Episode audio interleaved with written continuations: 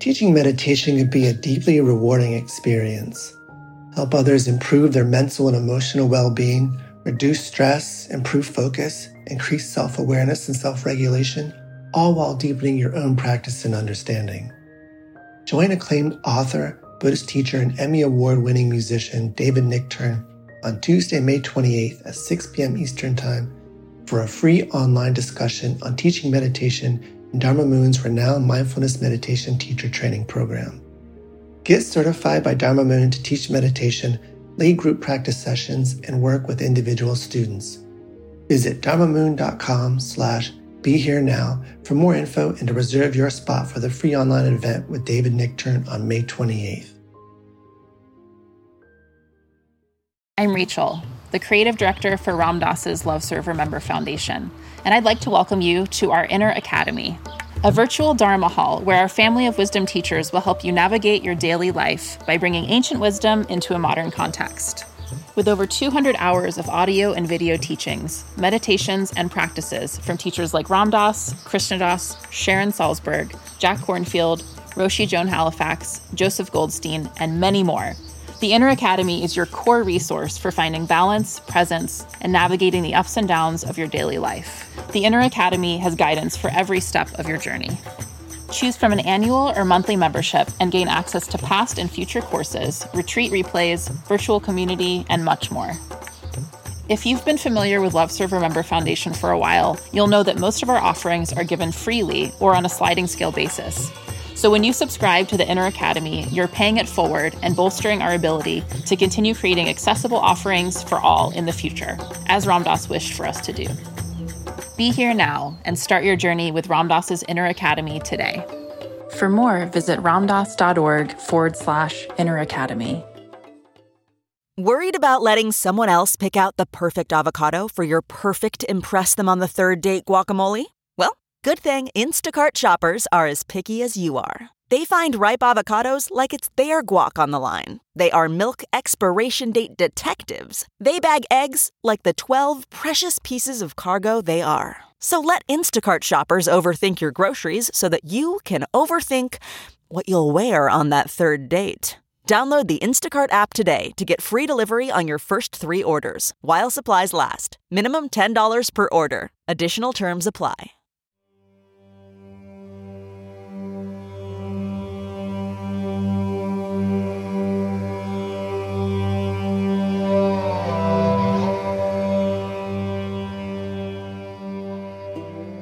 So now I'm finally here, in an ashram in the foothills of the Himalayas. It looks like something out of Lost Horizon, that famous movie from the 30s. And I thought, well, I'll be here a couple of days with the guru, and then I'd be banished back to the West. But not at all. Maharaji asked me if I was going to join Ram Dass and a few others further up into the mountains to do Buddhist meditations. Actually, Ram Dass had yet to arrive back in the mountains, but he had arranged for a Buddhist meditation teacher to come be with a group of us for a couple of months. Of course, I said yes, not believing that I got to stay. Now I'm thinking that I have a guru now, and I should ask for a mantra or something. And I said, Maharaji, how should I meditate? And Maharaji said, Do as Jesus did and see God in everyone. Take pity on all and love all as God. When Jesus was crucified, he only felt love. Well, that was way, way beyond what I was expecting. I mean, I was thinking I'd get like a TM mantra or something. So suddenly this whole experience was escalating way beyond my normal concept of reality. Well, Ram Dass came the next day and I told him what Maharaji had said when I asked how to meditate. But I thought maybe he could ask how Christ actually meditated since he had kind of a more familiar relationship with Maharaji. So the next morning off we go to the temple and Ram Dass asks Maharaji, how did Christ meditate? Well, the next moments were defined by a state that I had never before experienced. Maharaji sat there, closed his eyes, and then suddenly tears rolled down his cheeks. and all of us that were around him at that time was about four or five people, Ram Dass, Krishna Das, myself, Ramesh. We were like kids when your parents cry and you don't know why. You're so too young. And then Maharaji said, he never died. He never died. He kept repeating it over and over. He never died. He was lost in love. He was one with all beings. He had great love for all in the world. He lives in the hearts of all beings. Now you have to understand that I was brought up Jewish and never even read the New Testament, and now I'm in India with a supposedly Hindu guru, and he's transmitting the essence of Christ consciousness. Amazing and really beyond my poor, feeble, rational mind. Well, nonetheless, it was the beginning of my opening to another world. It's the same thing that Buddha had said, you see, in his Four Noble Truths. He went and he sat under the Bodhi tree and he came back and he said, Well, here's the way it is, everybody. I can put it down in four statements. So simple. All life is suffering, birth is suffering, death is suffering, growing old is suffering, not getting what you want is suffering, getting what you don't want is suffering, even getting what you want is suffering because you're going to lose it. The greatest pleasure your body, at the height of its thing, is going to grow old. Your physical beauty is going to pass. Your intellect's going to fail. All suffering. Everywhere you look is suffering. Oh, I said all life is suffering. Number two is the cause of suffering is craving. If you want something and you can't have it, then you suffer. Third noble truth, and these are pretty noble. Third noble truth is give up craving and suffering. It's like an elementary school book. Desire creates the universe, my teacher says. Buddha says, give up craving and suffering. You don't desire a universe, the external universe doesn't exist.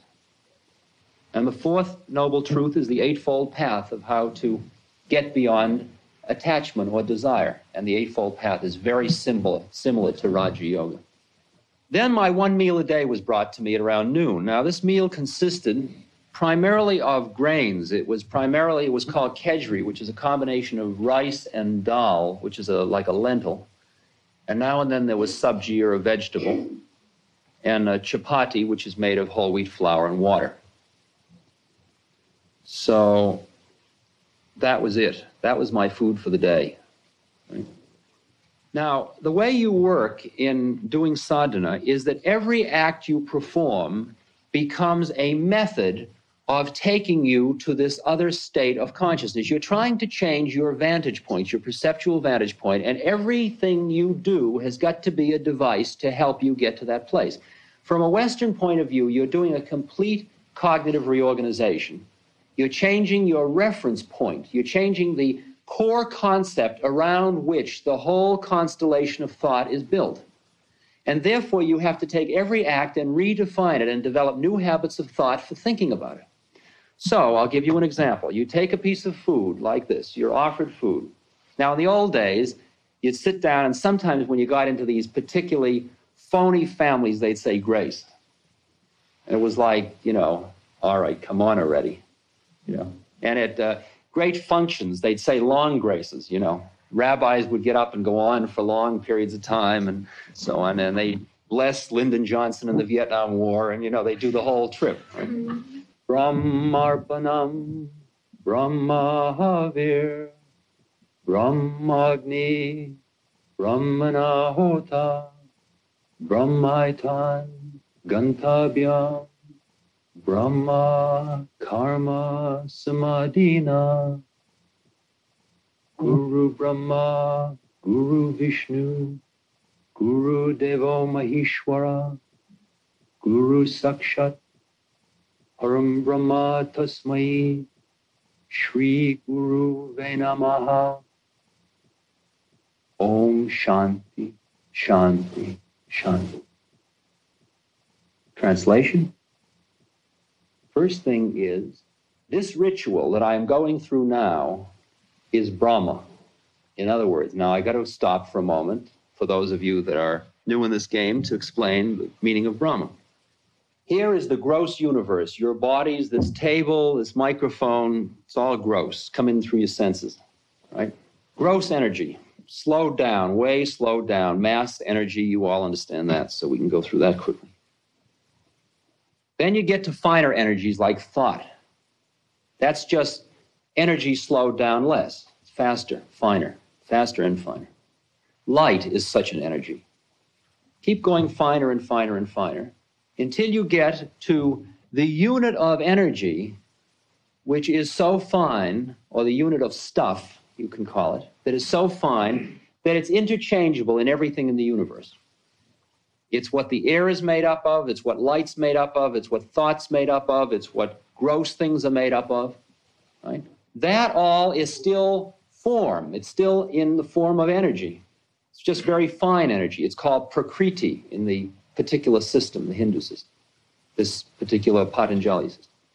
Prakriti is the finest level of form, the converse side of which is the formless. That is the Akash, or that place where it all is behind form. Now, if you just think of this as a set of levels, hypothetically for the moment, if you haven't experienced these, and if you've watched it all happen, it's one thing. But if not, theoretically, you go through these levels. So you go gross, finer, finer, finer to the finest type of stuff. And then all of that is contained within and is the opposite side of and is in continuous cycle of emerging and disappearing with that which is formless, which is behind it. That which is formless, which is behind it, which contains all, is what's called Brahma. It's called the Akash, it's called Purusha, it's got lots and lots of names to it. And that place, which is behind, is stable, it's always the same, it's never changing, and all the stuff when it comes down into form, when it, the Prakriti starts to work and creates manifests and manifestations, that's all sort of like illusion. It's just happening and all going back into this place, which always is. And all of this is it in a solid form, solid nothingness or fullness, however you want to play it. Doesn't mean empty, as, as you can understand, because it's everything. It's everything and nothing. It's all and everything. It's the clear white light, you know. Right? Except it's beyond that. It's beyond any polarities, any labels, any it's not white because it's not dark, you know, it's not anything. It's everything. All right, that's Brahma, right? So everything you see, now you go back to the apple, and what have we got is the statement the ritual I am going through is part of Brahma. You see, my thought about doing this thing is part of Brahma. The offering, meaning the apple, is Brahma. He who is making the offering, meaning me, I'm part of Brahma. The fire to which the offering, the fire that's consuming the offering, meaning my hunger, that's also Brahma. And he to whom I'm making the offering, that's also Brahma. I mean, in, in other words, if I can conceive of any finite form, which I'll call God, see, keep in mind that's just another manifestation of Brahma. Right? One level down. It's in form, it's finite. Then the last line of that is He who keeps in mind that all is Brahma goes to Brahma, becomes enlightened, in other words. And then the next part of it is you offer it, you, you reverence it, and you offer it to Brahma, which is not that Brahma, it's Brahma then manifested initially in the Hindu pantheon in three manifestations. There were three initial manifestations. Brahma, Vishnu, and Shiva. Brahma is the creator, Vishnu the preserver, and Shiva the destroyer. And so you offer it to each of these three initial manifestations called the Godhead, the Godhead. And then that's uh, Guru Brahma, Guru Vishnu, Guru Devo Maheshwara, that's Shiva. Guru Sakshat is the Shiva, the Shakti, Shiva Shakti, the female energy component. You offer it to the female energy component. Param Brahma is the super Brahma. That's that one back there we were talking about that you remembered you're part of. And finally, you reverence the lotus feet of your guru. And then you ask for peace. Now, you see how eating, now let's show, see what happens after you've done all that, and then you start to eat because this is the game I got caught in. You see, I didn't mind giving up sex because, after all, you're sitting in India anyway, where you hardly ever see the women because they're all hiding behind doors anyway. And it was all right. It was an interesting thing to be doing while I was in India, giving up sex. And I didn't mind being cold and I didn't mind all the other things, but I'm a very oral guy. See, who I was would say I am a very oral guy. Coming out of a good Jewish family where food and love and all that were all chickens, right? and therefore, you know, I didn't mind all the rest of the austerities, but when that food came, it could have been swill from the bucket. And it was the food that I was given, and it was it was steak from Original Joe's, and it was lobster Savannah from Locke-Ober's, and it was, you know, it was every possible delicacy. I mean, it was just rice and dal, but as far as I was concerned, I ate it with the same getting completely lost in the joy of eating, right? Mm, you know, that the del- delicacy of the flavor and the joy of swallowing, oh, the whole thing, right? And I'd savor and, you know, and, and overload and just eat and eat everything that was available, you know? And I kept thinking to myself, I'm not going to give this up. Nobody's pushing you. You know who you who you who you who you're fighting against. So finally, I thought. See, then what? Here's what happened. Uh, every Tuesday, you don't eat. See, it's Mangalam Day. You fast for day. So, okay, I can fast for a day. I used to do it on Yom Kippur all the time. But the difference was in Yom Kippur, around the middle of the afternoon, you start to have fantasies about all the food you're going to eat when the fast is passed, you see. And now these people don't fast like, you know, it doesn't matter whether they eat or don't eat, right? You're in a different environment. You're not sitting in the temple with everybody saying, Are you going home to cook? The, okay. Then one day I fasted on Mangalam Day, and the next day the guy that usually cooks, the sadhu that usually cooks the food, had a bad tooth and he went somewhere or he was something happened, I don't know, and there was no food. So I was being very game about the whole thing, and I just, well, listen, I'm a sadhu. I don't, what's, you know, food? I'll just ignore it. So I didn't eat that day. Next day, the teacher came and I said, well, I didn't eat for two days. It's like, you know, what happens is, see, the, the very subtle way your ego works is you no sooner finish some little accomplishment on your sadhana, on your spiritual path, than the ego walks behind you and pats you in the back. It's pretty good. That's the way it sort of sneaks back in to take over again. So I said to the guru, the teacher, Well, I didn't eat yesterday either. Two days I didn't eat. He says, Well, um, if it doesn't disturb you, he said, um, it is good on the full moon every three months to go for nine days. well, now. right. right.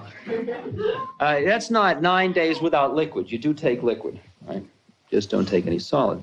He says it's good for your intestine. Well, all right, by gosh, I'll do it well, you get a little weak around the fourth day, and my fantasies are, you know, I, I would like I'd lie in on my mat. It's not in bed; you're on a mat, see. And I lie on my mat, and I would think about Thanksgiving. and I'd think about the squash with the marshmallows on it.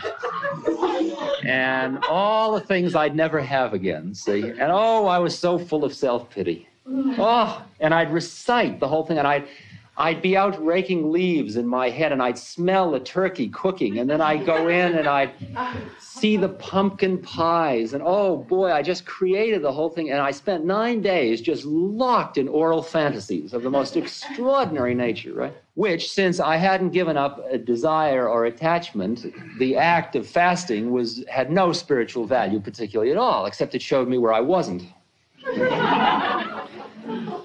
Well, by the second round, I had changed.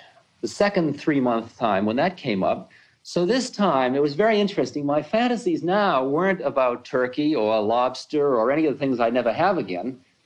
Now they were about spinach and big piles of brown rice. You know, all the things I could eat again. I just had limited my fantasy life now to what was going to be available to me. But I was still having these fantasies, and I was still very locked in food, and it lasted much through the winter. And then I remember what happened. I tried every device. I tried the uh, the uh, Southern Buddhist meditation, which is like a cemetery meditation, where you look at your bags of intestines and you look at the, the food as you know worm ridden and all that, and you're eating it, and you know, and it certainly didn't make it a groove, but I still ate with great relish. You know, it's all right, worms. You know, some people eat ants, and I couldn't quite break out. I couldn't quite break out. And it was no matter what I did, when the food came, like it was just like I was a ravenous animal. It had nothing to do with being a holy man. and I tried very hard all the methods I knew of not, you know, not being attached to the food, but I couldn't work it. And then I started to do a meditation, which is by uh, created by um, Ramana Maharshi called Vichara Atma. And this meditation says, it's a, it says, who am I? I am not my body. And then you feel your body and you experience the I inside your head as separate from the body. Then you say, I am not my senses. And you watch each of the senses receiving its information, and you see the I as separate from that sense. Now, that process, for example, when you're sitting in a room and there's a clock ticking and you pick up a book to read, you don't hear the clock tick when you're caught in the book. And then the minute you finish with the book, you hear the clock tick again. Well, you've all had that experience. Well, when the clock is ticking continuously, it continues to tick, your ear continues to optic nerve, your auditory nerve continues to receive, but your attention is not there. That's where that break came, and it came involuntarily. Well, you learn to do it voluntarily, to turn off each of these senses, to see it happening. You see your ear hearing, you see your eye seeing, but you see it from the eye place, which is not the air, and it's not the eye, and it's not the skin, and so on. Then you say, I am not the five organs of action, and it's the arms and the legs and the tongue and the anus and the genitals. And you go through each of these and experience it and experience it separate from the eye. Then I am not the five internal organs, and you go through breathing and respiration and excretion and perspiration and digestion. Same way. Then you get to the clincher, which is the last line, which says, I am not this thought. You see? Now you've gotten to the point where there's just the I thought left in the middle of your head. I, see, I am not this, I am not that, I am not that. And then you say, I am not this thought. Now, the thought, I am not this thought, is the thought you are not. Dig that? So it's just like your thoughts become like on the Times building in New York, where the news is going by on a ticker. That's where your thoughts are. They're out there. And where you are, you can't label because any label is a thought. All right, you're appreciative of that problem. You see, it's a vehicle for pushing you beyond your mind. It's beautiful. It takes you to the true self, he says. All right. Now, you go into that place, I am not this thought, and then you go back into this first state of bliss. You go into a great calm bliss place. And the minute you slip out, you know, you have another thought, well, who's thinking that? Well, who am I? Well, I am not the, and you go right back in again. See? Well, I worked with it for quite a while until finally I was in this blissful state. And then one day it happened. I was sitting in this state, just sitting there, just sitting there, and the food came along, and I said, Oh man, it's the food. I mean, am I going to stop this for that? and I thought, wow, isn't that interesting? I noticed this. I mean, this really blew my mind to have this happen. It was blowing, literally. That was what happened, of course. and I thought, well, gee, maybe I can eat without leaving this state. So I started to eat just as if just it was just happening, but I wasn't in it. I was watching myself eat. In the Southern Buddhist method, it's called eating, eating. You watch eating, eating, chewing, chewing, swallowing, swallowing you know, digesting, digesting, thinking about food, thinking about food. But you who is doing all that is behind all that, the witness. And I watched the whole thing, and all the fun was gone out of eating. Now, what had happened clearly was that I had gone to a place where that attachment, even that attachment, was starting to fall away. And that was the subjective experience that went along with it. That was the first time that had happened for me ever in my life that I could remember about food. It was like you just eaten a huge meal that indifference you have to food. Now, you see, the game that I was learning, which is very well reflected in the Satipatthana Vipassana, the Southern Buddhist meditation, is the problem of labeling everywhere your attachment goes, everywhere your mind goes. And by the process of labeling, you extricate yourself from the desire or from the feeling. I'll go through that a little later when I get to meditation. So that was eating. And then after lunch, I'd lay around. Sometimes I'd lie in the sun and make believe I was on the Riviera. and beautiful women were feeding me grapes and things. And sometimes I just sat in the sun and prayed to the sun. And I learned mantras, beautiful mantras like Aditya Hridayam Punyam Sav Shatru Bina Shanam. All evil vanishes from life for he who keeps the sun in his heart. And every time I see the sun in the day when I first come out, the sun is there. The first thing I do, Aditya Hridayam Punyam. And I feel that because it's the same thing. Remember, I said light, energy, consciousness, love. The sun is consciousness. It's one, it's one level down into grossness because it's in the physical universe. Now, I will digress here when I, since I said in the physical universe, to make a very critical point that is going to shake many of you, and I'll say it very baldly. The journey to enlightenment is basically a struggle against nature. And it is only when you are enlightened that you can be once again in form, because at the same moment you are in formlessness and nature is form. Now, what I mean by nature is the following it's everything from Purusha below Purusha, all forms of energy, no matter how fine they are. Your mind is part of energy, your body's part of, part of nature, your body's part of nature. Electricity is part of nature, light's part of nature. The trees are part of nature.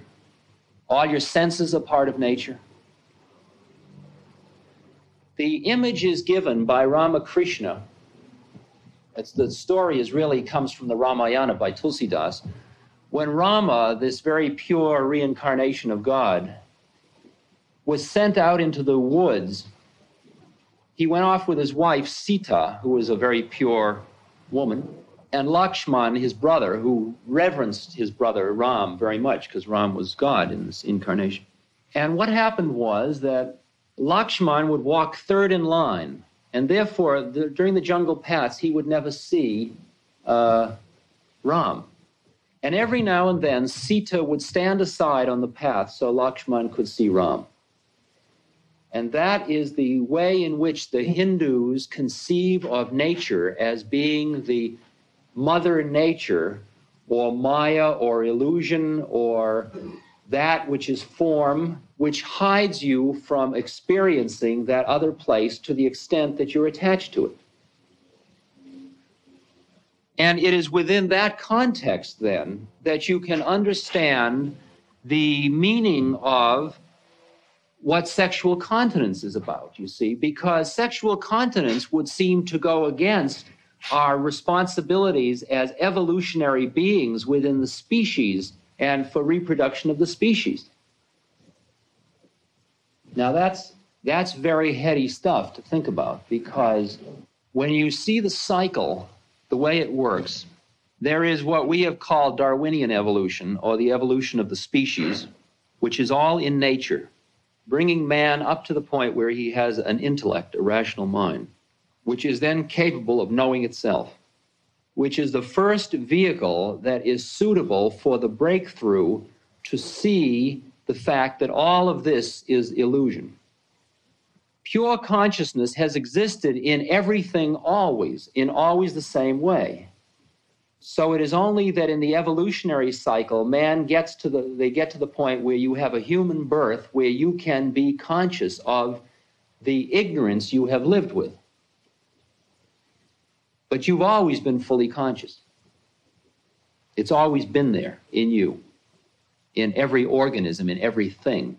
Same consciousness. This is all consciousness. This is all consciousness. Now, if you want to see the way, if you want to feel your way through how it works, see, there's a there's a hard time we in the West have with the word like soul, but the way in which the Hindus conceive of it is that at the moment of conception, when the sperm and the egg, sperm fertilizes the ovum, at that moment, you enter. You enter in your full, full consciousness into that natural phenomenon, into that part of nature. Now, the reason you, what is you that enters?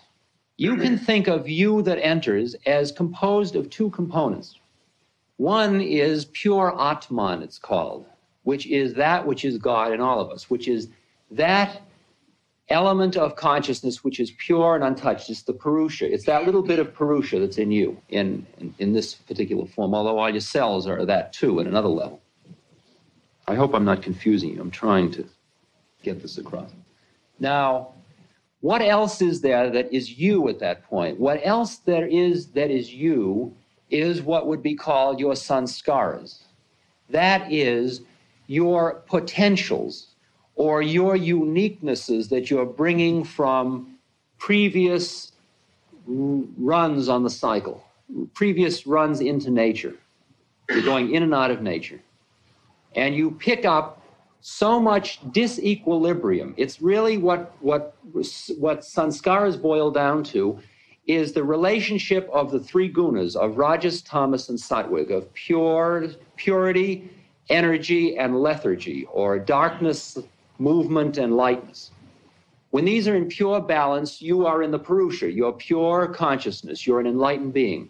But the minute there's a disbalance, which is like, it's like um, maybe a, a, a free moving uh, electron goes through a field and creates a whole scene around it of disequilibrium. That's the level at which you can think of the prime cause, if you want to play with prime cause, although it's a reasonably trivial question to play with because we can't solve it.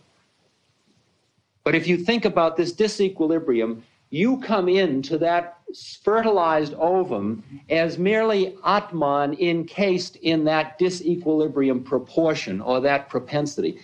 But that propensity is what determined what ovum you come into, which is determines your whole life experience. That is your karma that you're going to live out in this lifetime. Now you've got to understand that the place you came from, the Atman, that place behind it all, is outside of time. And this is finally the area where Western physics is finally getting close to the place because they are finally dealing with the matter of the relative nature of time. And that time is merely is our construct rather than the way in which it all is.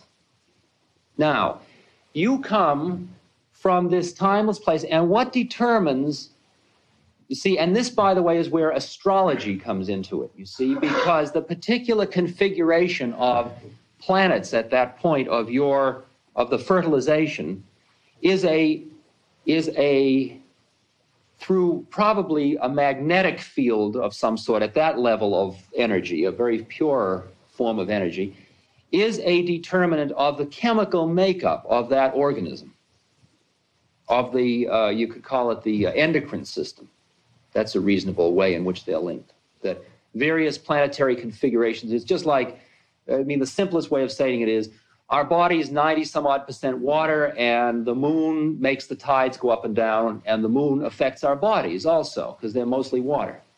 Well, in the same way, the different chemical compositions of the different planets have magnetic pulls on the different chemical compositions in our body, and the different organs or endocrine systems have different chemical makeups, and they are differentially affected by these planetary configurations. It seems very big and very little to be related, but there is a relationship. This podcast is brought to you by the Love Serve Remember Foundation and RamDass.org. We appreciate you listening and we appreciate all the support that you've given us. Please continue that support and donate at ramdass.org we can then continue to share what Ram Dass has been sharing for all of these years. Thank you.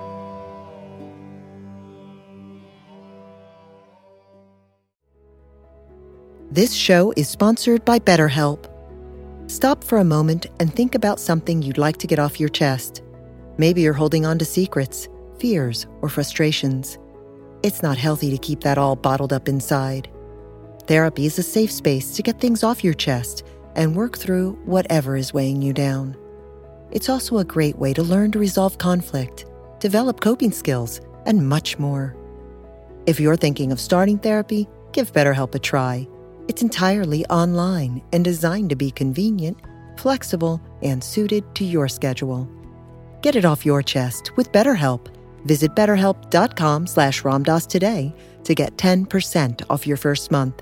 That's betterhelp, H-E-L-P dot com slash ramdass.